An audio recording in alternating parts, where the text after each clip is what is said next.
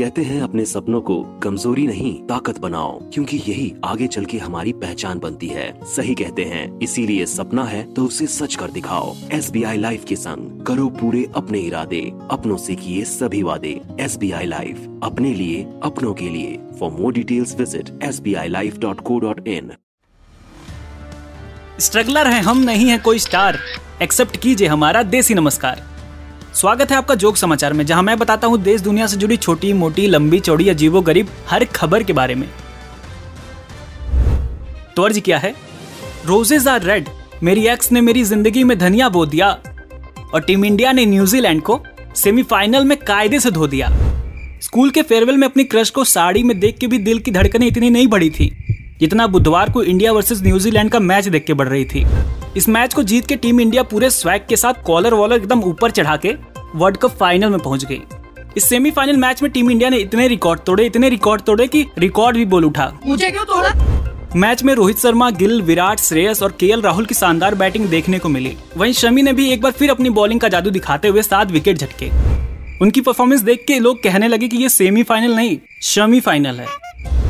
दूसरी खबर है सलमान खान के टाइगर थ्री की। रिलीज़ के पहले और दूसरे दिन टाइगर थ्री ने जिस तूफ़ान के साथ कमाई की थी, वो तूफ़ान तीसरे और चौथे दिन शांत होता दिखा। सलमान की फ़िल्म से लोगों ने 500 से हज़ार करोड़ की उम्मीद लगाई थी। पर फ़िलहाल टाइगर की दहाड़ कुछ यूँ है। और इसका हाल देख के ये आंकड़ा मुश्किल लग रहा है। ऐसा ही चलता रहा तो हफ़्ते दो हफ़्ते बाद टाइगर थ्री लिटरली एक था टाइगर बन जाएगी। खैर, बढ़ते हैं अगली खबर की तरफ़। इन दिनों सोशल मीडिया पर नाना पाटिकर का एक वीडियो वायरल हो रहा है। जिसमें वो सेल्फी लेने आए एक फ़ैन को रिंकिया के पापा की तरह चट्टे से मार के भगा देते हैं। इसके बाद उनका गार्ड उस फ़ैन की गर्दन पकड़कर उसे दूर कर देता है। अब इस वीडियो पर लोगों का अलग अलग रिएक्शन आ रहा है। कोई कह रहा है कि हाँ तो किसी के काम के बीच में जाएगा तो मारी खाएगा। वहीं ज़्यादातर लोग नाना की इस हरकत से नाराज़ हैं। उनका कहना है कि नाना से इसकी उम्मीद नहीं थी। अगर नाना को सेल्फी नहीं देनी थी तो नाना उसे ना ना करके माँ ना कर देते। इसकी सफ़ाई देते हुए नाना ने माफ़ी मांगते हुए कहा कि उन्होंने ये जानबूझ के नहीं किया बल्कि भारी मिस्टेक हो गया सर। एकदम बलंडर हो गया। नाना की इस बात पर लोगों ने कहा वाह क्या एक्टिंग कर रहा है। वाह क्या एक्टिंग कर रहा है। आगे नाना ने बताया कि दरअसल ये सीन उनकी आने वाली फ़िल्म का हिस्सा था।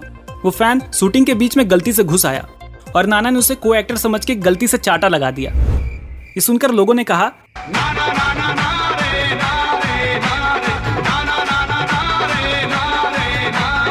ऐसा थोड़ी होता है।